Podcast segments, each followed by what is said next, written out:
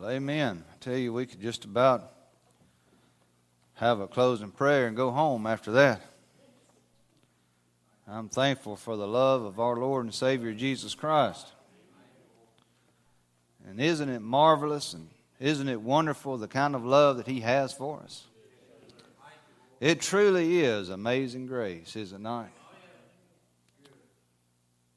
If you have a copy of God's Word today, you'll find the scripture in the book of Mark, chapter number 2. And while you're turning there, I just want to say again, I appreciate the opportunity that Brother Kevin has given me to preach here at Charity Baptist Church. And I count it an honor, and it's something I don't take lightly, that a man of God would trust me enough to fill his pulpit in his absence. And so I appreciate that. We love Brother Kevin. I know you do too. And we're praying for him as he is in revival in North Carolina, I believe it is, this week.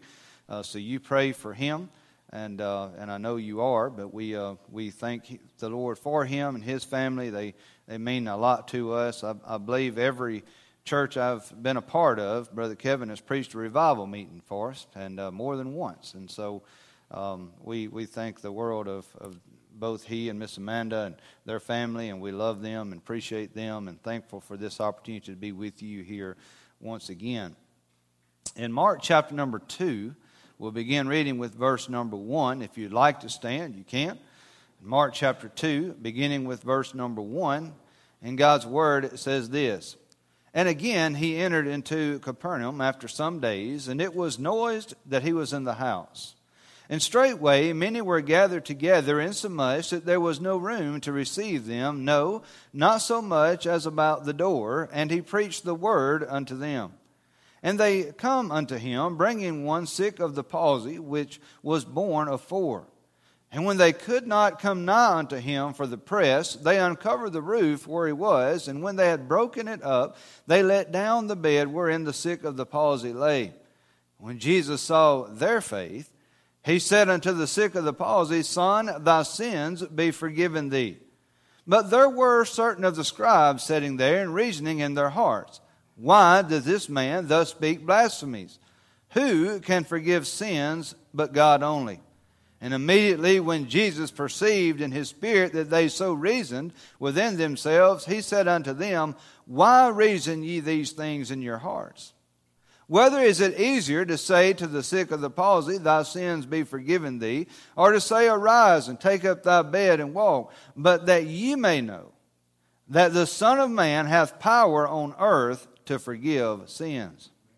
He saith to the sick of the palsy, I say unto thee, Arise and take up thy bed and go thy way into thine house. And immediately he arose, took up the bed, and went forth before them all, insomuch that they were all amazed, and glorified God, saying, We never saw it on this fashion. Let's pray. Lord, I thank you for your word. I thank you for another opportunity to read and share a portion of it here today. I pray you help it to find logic in our hearts. And Lord, help us to be sensitive and obedient to your leadership. And I ask for clarity of thought and speech as I try to communicate clearly what you've laid upon my heart this day.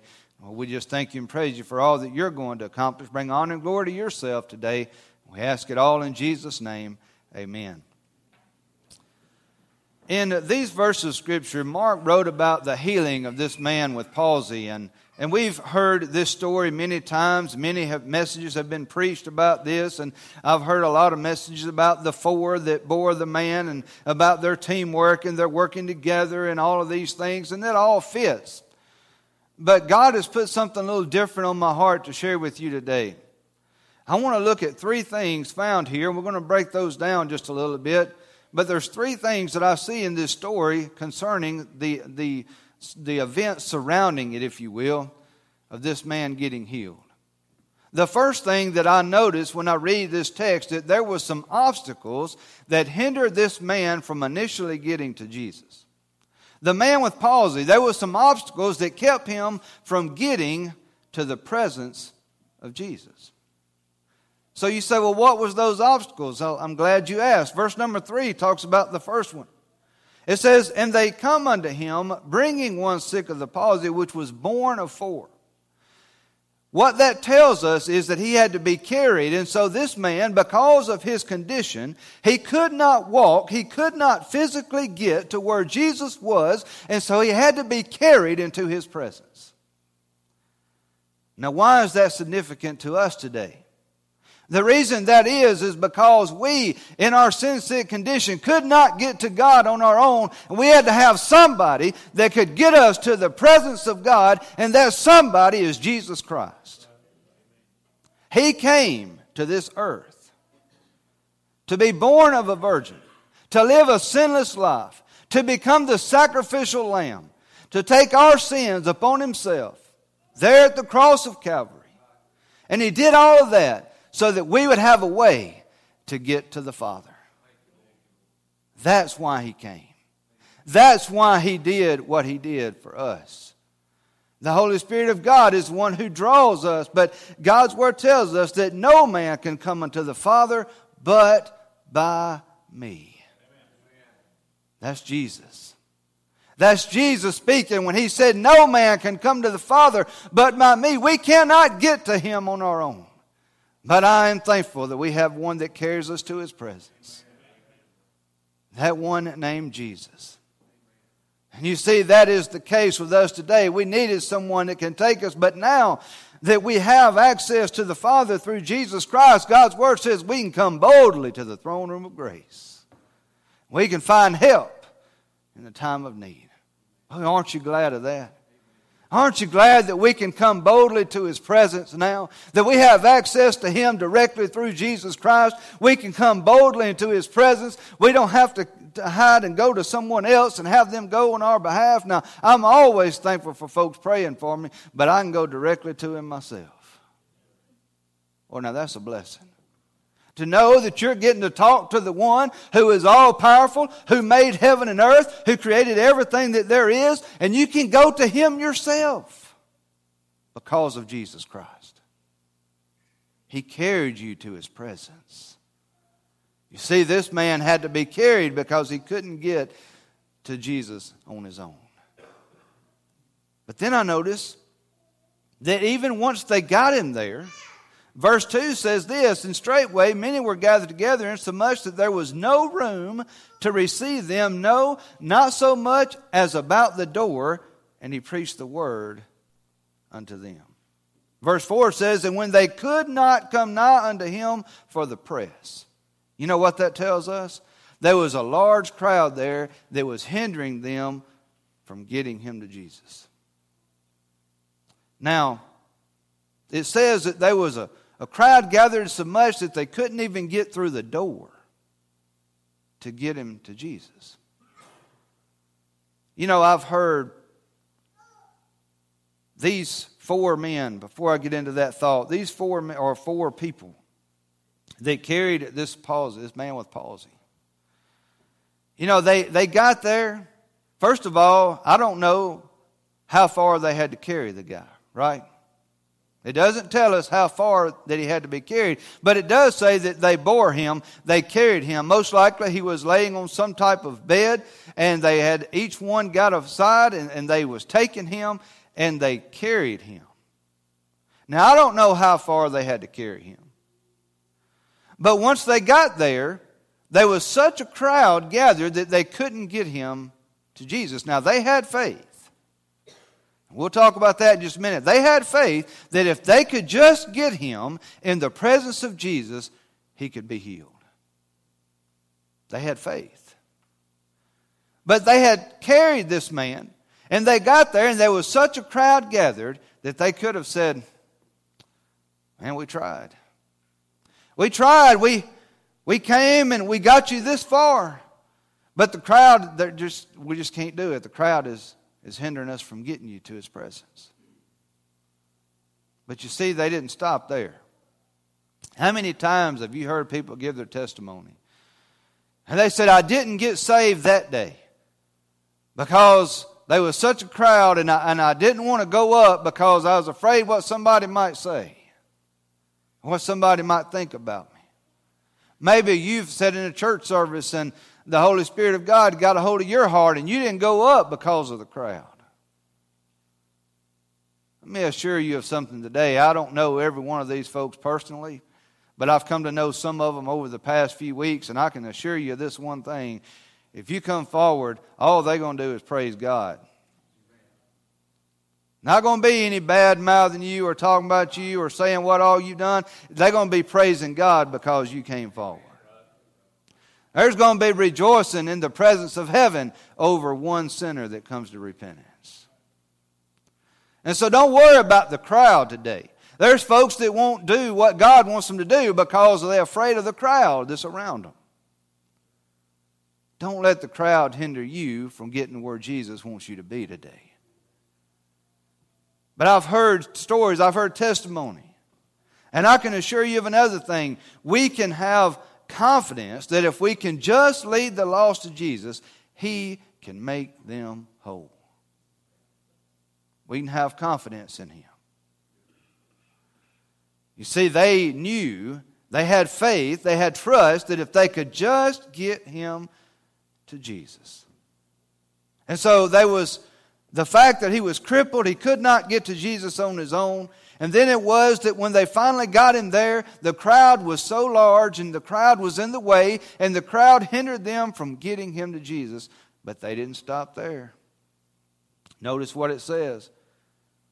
It said, and when they could not come nigh unto him for the press, they uncovered the roof where he was. When they had broken it up, they let down the bed wherein the sick of the palsy lay. The third obstacle we see is there was a roof in the way. There was a roof in the way. Now they had already carried him, ever how far they had carried him. They got there and the crowd was there and they said, we're not going to give up just yet. They raised him above the crowd. Folks, I want to tell you, Jesus didn't let the crowd hinder him from finishing his mission on the day he went to Calvary for us. He went through the crowd carrying his cross. And then he was lifted above the crowd that day because he had to be lifted above the crowd. He had to be on the cross to pay my sin debt and to pay yours. He was suspended there between heaven and earth that day. He had to be lifted above the crowd. But whenever they got him above the crowd, there was still the obstacle of the roof that was in the way. Can I tell you that Isaiah 59 verses 1 and 2 tells us this? Behold, the Lord's hand is not shortened that it cannot save, neither his ear heavy that it cannot hear. But your iniquities have separated between you and your God, and your sins have hid his face from you that he will not hear. There is a big difference in can't do something and won't do something. They didn't say that he can't hear us. It said he won't. When we have sin in our heart that we've not confessed, that we've not got right, there's that wall of sin that separates us from God, but he can tear that down. Jesus can tear down that wall of separation, just like these men broke up that roof. He can break the chains of sin in our life. When we confess our sin, he came to set us free. He said, if you confess your sins, he is faithful and just to forgive you your sins and to cleanse you from all unrighteousness. Jesus can do that.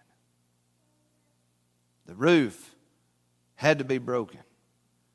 We must repent of our sins so that he can break down that wall of separation between us and God so that he may hear our prayer.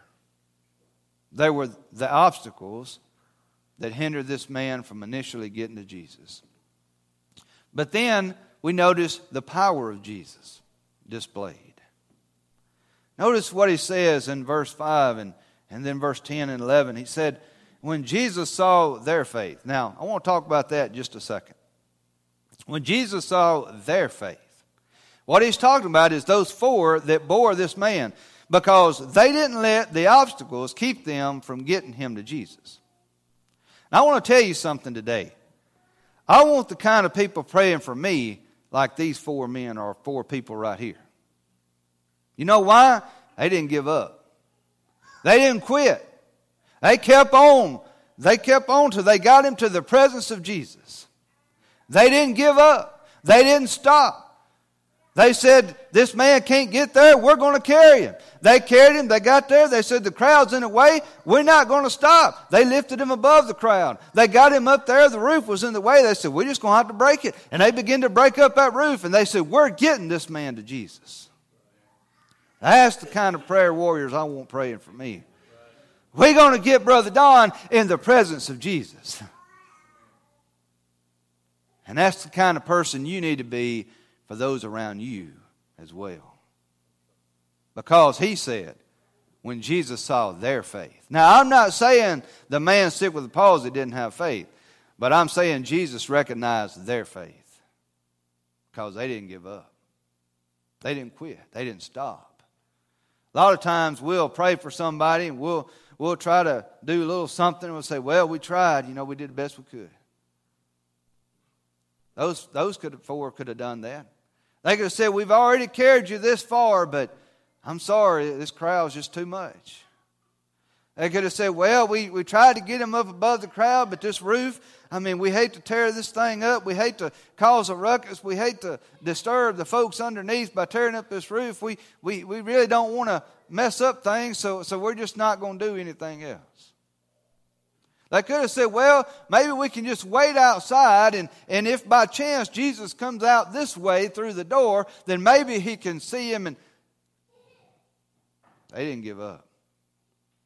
They said, we're going to get this man in the presence of Jesus Christ. And they kept going till they got him there. You see, that's the kind of people. That's the recognition that was given to them by Jesus himself. He said, when he saw their faith, he said unto the sick of the palsy, Son, thy sins be forgiven thee. What that tells us is Jesus has the power to forgive sins. In verse 10, he said this, But that you may know that the Son of Man hath power on earth to forgive sins.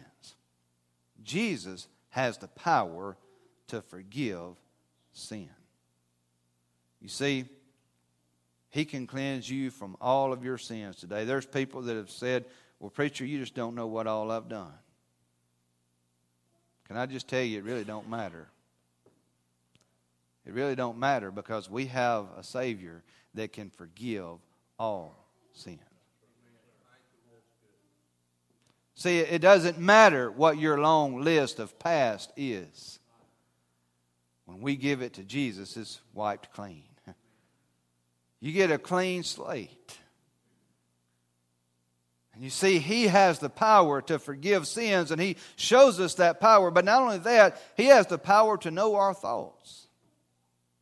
Look at verse 6. When he made that statement in verse 5, Son, thy sins be forgiven thee. Verse 6 says, But there were certain of the scribes sitting there and reasoning in their hearts. Now, they wasn't saying anything out loud. They were reasoning in their hearts. Why does this man speak blasphemies? Who can forgive sins but God only? They were sitting there thinking, who does this guy think he is? Who does this guy think he is? Who's speaking blasphemies? He can't forgive sins. Only God can. They were reasoning these things in their minds and their hearts. Now, they had not yet said a word. According to what it says right here, they were reasoning in their hearts. Verse 8 says, And immediately when Jesus perceived in his spirit that they so reasoned within themselves, he said unto them, Why reason ye these things in your heart? You see, he perceived. He knew. God knows our thoughts. He knows our heart. He knows why we do what we do. He knows that, and let me just say this. God's word tells us that when we pray, we're to pray in faith, believing. And so if we go to God and we've already got a doubt in our mind, then we're really wasting our time praying, aren't we? Because he knows our thoughts. He knows our hearts. He knows if we're sincere in what we're praying, and he knows if we trust him or not. And so when we pray, we're to pray believing. And we're to not have a doubt in our mind that the Lord... Now, there's a lot of people that believe God can do it, but they just wonder, will he do it for me? I think that's the problem a lot of times. Oh, I don't doubt that God can do it. He's all powerful. He can do anything he wants to, but I just don't know if he'll do it for me. Let me tell you something. If he'll go to the cross and die for you, don't you think he'll give you the things you need? Don't you think he'll give you those desires of your heart? Don't you think that he already knows? You see, God already knows the things we've done, the things we've thought, the things we've said, the attitudes we've had. God already knows. So why not just go ahead and confess it? Go ahead and tell him. Go ahead and give that clear channel, because he already knows our thoughts. God's word says, in Romans 8, 26 and 27, it says, likewise, the Spirit also helpeth our infirmities, for we know not what we should pray for as we ought, but the Spirit itself maketh intercession for us with groanings which cannot be uttered. And he that searcheth the hearts knoweth what is the mind of the Spirit, because he maketh intercession for the saints according to the will of God. You know, I was going through a time at one time where I just had this heavy burden, and I really didn't even know what the burden was. I know that sounds really odd, but I'm just speaking truth to you today. I was under a burden, man. I just felt like something needed to be done, and I couldn't figure out what it was, and I was asking God for help. I began to call some of my preacher friends, and I began to talk to them about it. I said, man, I'm just under this burden. I don't know what it is. I'm trying to figure it out. And man, I was going to revivals and stuff, and I was going to camp meetings. I was doing all these things, and I was talking to these preachers, and man, one day I just was sitting in a service and I just became overwhelmed. And I went up to the altar and I began to pray and just weep and cry out to God. I said, Lord, I don't even know what this is that's burdening me, but I'm giving this burden to you. Lord, you can either reveal to me what it is you want me to do, Lord, or you can take this burden or whatever you want to do with it, but God, it's yours. I'm giving it to you. Because you see, I wanted to do whatever it was that God was wanting me to do, but I couldn't figure it out on my own. But aren't you glad that sometimes you don't even know what to pray for, but he can make intercession for you on your behalf? I didn't even know what I was praying for, but he did. He knew all about it. Sometimes we may not know all the little details of God's plan, but I don't have to know the details of the plan because I trust the planner. I don't know what his plan is for us, but I can assure you this, he's got one. We're just going to keep following him and trusting him till we get there, wherever that is. But he tells us here that he knows our thoughts. He knows our heart. And so we see that Jesus not only has the power to forgive sins, and he has the power to know our thoughts, but God's word tells us he also has the power to heal. Because verse 11, he said, I say unto thee, arise, take up thy bed, and go thy way into thine house. He has the power to heal. He said unto that man with the palsy, arise, take up thy bed. Think about it. This man couldn't get to Jesus, right? He couldn't walk there himself. But now Jesus is telling him to arise, take up his bed, and go. What if that man began to make excuses?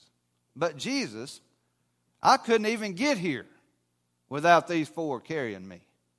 And now you're telling me that I've got to try to get up? That's not what he did.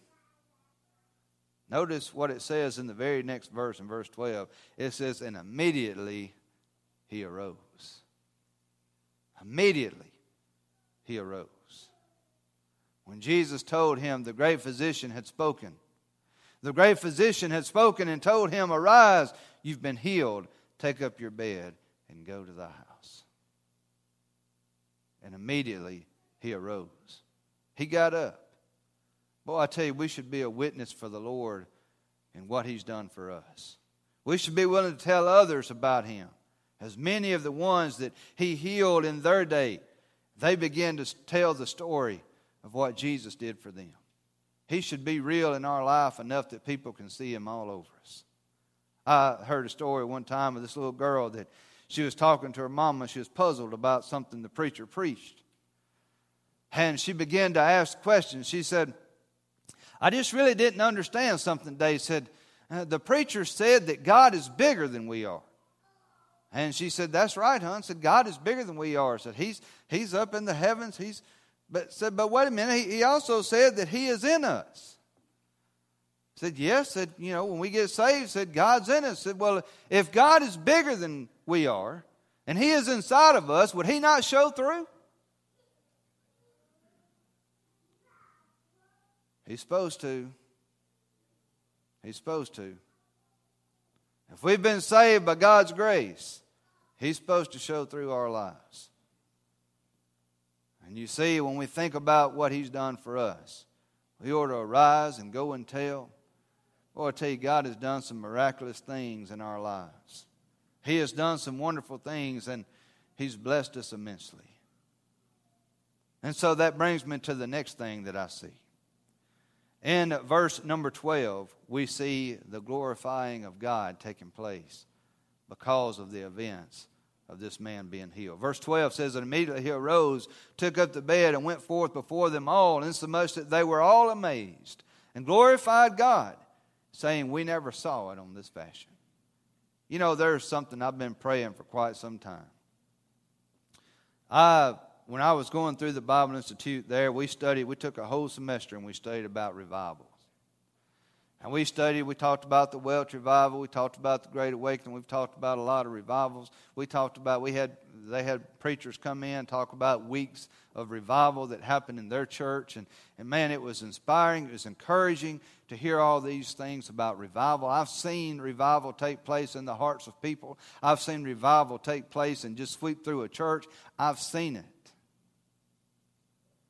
But when I've been praying lately, I hadn't been praying, Lord, do it again. I've been praying, Lord, do something that can only be explained that you did it. I love gospel music. I love singing. My family grew up. My mother and her brothers, my granddaddy, the Messer family went around singing for years. Love it. Love the Masters. Love that kind of music. Boy, I tell you, it just stirs my heart. But I don't want it to be explained because the singers did such a good job. I love good preaching. I'm not claiming to be one of them. But I love to hear good preaching. And I tell you, I don't want it to be explained that the preacher did an amazing job and revival broke out. I don't want it to be explained by any other thing than God showed up and revival took place and God did it. And I want to be able to say, I've never seen it on this fashion. I've never seen it like this before. Oh, I've been in some services like that.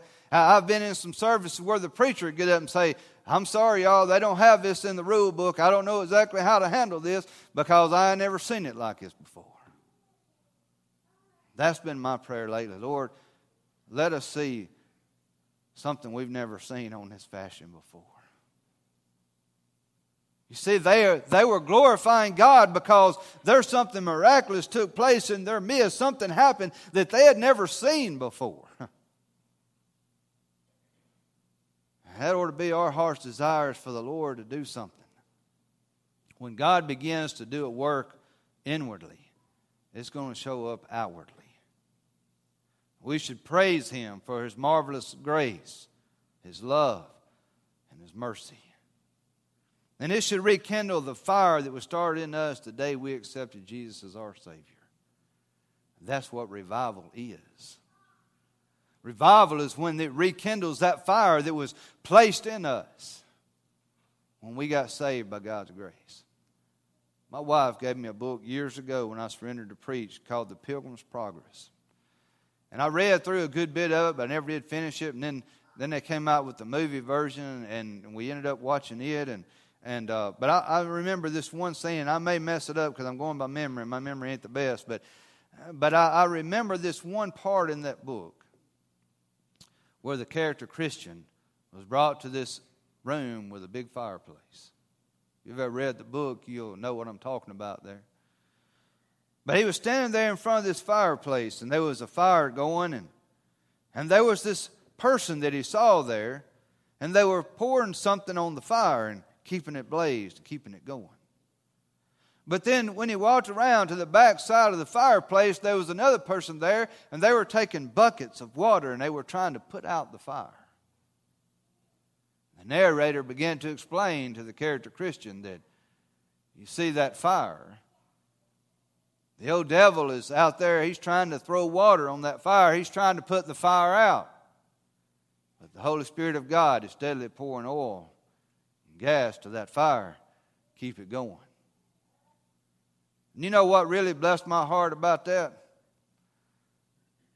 What happens when you pour water on a grease fire, oil fire? Spreads it, don't it? See, what the old devil's trying to do when he's trying to put out our fire, what he don't realize is, if we'll just stay faithful to God and let the Holy Spirit lead us, that fire will spread. That fire that God put in us, it'll spread to others, and they'll get a hold of it. And the next thing you know, it's become a revival sweeping through our land. When I pray, I ask God to start a revival in me that'll impact those around me, that'll impact our county, that'll impact our state, that'll impact our nation, that ultimately impacts the world. And He can do it. There's people that believe that God can't send revival in our day. I beg to differ.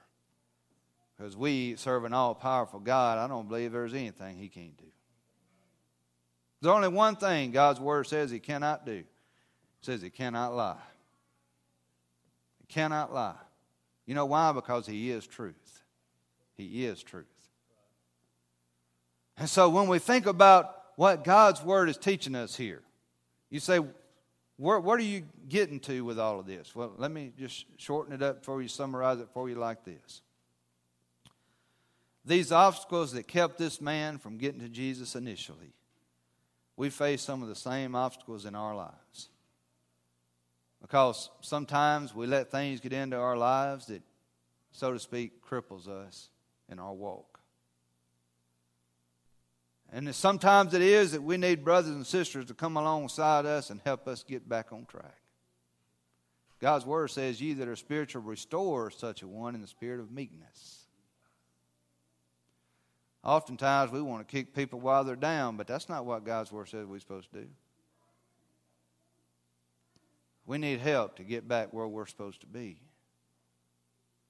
And so we get people alongside us that help us get back to where we need to be in the presence of Him. We have those obstacles. Sometimes we get crippled. Sometimes we let the crowd hinder us. You know, I don't worry so much about the crowd around me when I'm trying to be obedient to the Lord. We were at the Celebration Village yesterday, and we sat down at a table with a total stranger, and we asked the gentleman sitting there, said, "Is it okay if we sit with you here?" He said, "Sure." So we sat down there, and we all had our food, and I said, "So we're going to say the blessing before we eat." I didn't know this fella, didn't know if he'd take offense to it, and honestly, I didn't really care at that point. I did what I do every time. We sat down, we asked the blessing upon the food before we ate. The man didn't say a word about it, but I did notice about the time we all bowed our heads, he did too. But sometimes we'll let the crowd around us keep us from doing what God wants us to do. Don't let the crowd hinder you today. If God has spoken to your heart, don't let the crowd hinder you. And then sometimes it is that not only do we see the crowd, but sometimes we have that sin in our life that needs to be confessed. That wall needs to be broken down. We need to get to where God wants us to be. Because we can be assured of one thing, Jesus has the power. All power, He said, is given unto me in heaven and in earth. He's all powerful. And so He can forgive our sins. He already knows your thoughts.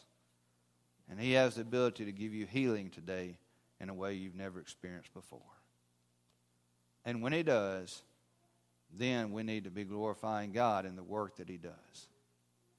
Jesus suffered death. He was lowered down in a borrowed tomb for 3 days. And He arose triumphantly over death, hell, and the grave to provide the way for us to be saved. So I ask you today, what kind of obstacles are hindering you from getting to where Jesus wants you to be? What sins might be separating you from God today? Put your faith and trust in Jesus Christ. Let go of whatever it is that's keeping you from getting to him. He has the power. You can trust him fully with every part of your life. I've given you today what God has put on my heart. If the Lord has touched your heart, then you be obedient to him. If not, don't feel pressure by me to do a thing. We're going to stand together. We're going to have a verse of invitation. If the Lord has touched your heart, you be obedient to him. I say this often, but the invitation time is never for the preacher. He's already done what God told him to do. This invitation time is for you now. You do what God has put on your heart to do at this moment.